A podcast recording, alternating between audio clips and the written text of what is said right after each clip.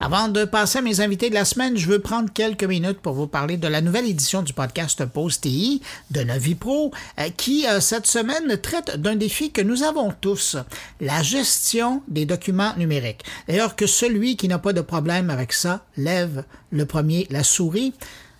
Je vois pas beaucoup de souris levées. Tiens, pour parler du problème, on va aller rejoindre Pierre Tocci, l'animateur du podcast. Bonjour Pierre. Bonjour Bruno.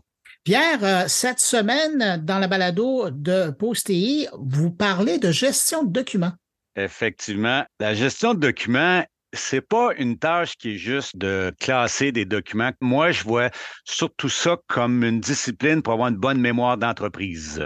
C'est le patrimoine, hein? Exactement. Et c'est exactement c'est ce que euh, Stéphanie décrit parce que, notamment avec euh, pénurie de main-d'œuvre, les experts qui partent à la retraite, l'expertise de 40 ans, on ne met pas ça sur un bout de papier.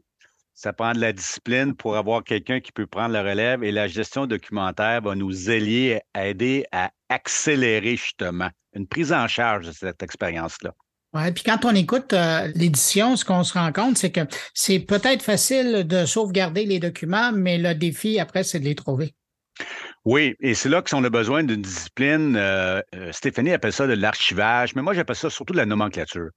Appeler les choses de la même manière, pour la même raison, etc. Donc, ça facilite aussi l'apprentissage lorsqu'on veut récupérer quelque chose. Dans les clients que tu as, est-ce que tu trouves que c'est un, problème ou un enjeu euh, qui, est récurrent, qui revient souvent? Je n'appellerais pas ça un problème, je vais appeler ça un enjeu. On n'a jamais le temps de classer. Jamais, jamais, jamais.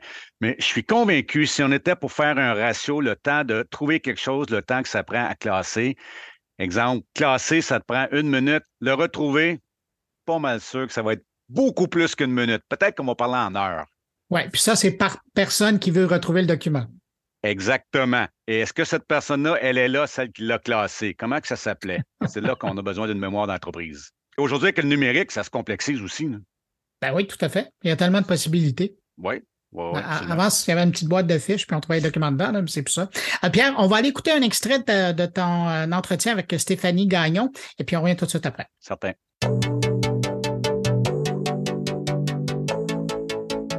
Un des problèmes qu'on peut voir en gestion documentaire, c'est les versions. On a toujours des versions, c'est moi qui la dernière, c'est quoi ta dernière, on trouve pas la bonne chose. Pour régler tous ces problèmes-là, qu'est-ce que tu suggères? On peut essayer de faciliter quand même, d'essayer d'éviter certains pièges. Par exemple, si on travaille dans un Teams, si on travaille dans une solution cloud, on travaille dans le même document, dans la même version. Par exemple, encore une fois, dans SharePoint ou dans Teams, le versionnage est activé par défaut. Ça veut dire que toutes les modifications qui sont faites dans un document vont être retrouvables. Donc, on n'a pas besoin de changer le nom du document, c'est même conseillé de ne pas le changer. Donc, version finale Robert 2.0-SG-numéro 1, 2, 3, ce n'est pas utile. Ben, comme on vient d'entendre, hein, un excellent truc euh, pour euh, s'y retrouver dans les versions. Ça, c'est le défi, les fameuses euh, versions, comme tu le disais. Pierre, si tu avais un conseil à donner aux gens qui nous écoutent, ce serait quoi? Prenez le temps de penser à la conséquence de ne pas le faire.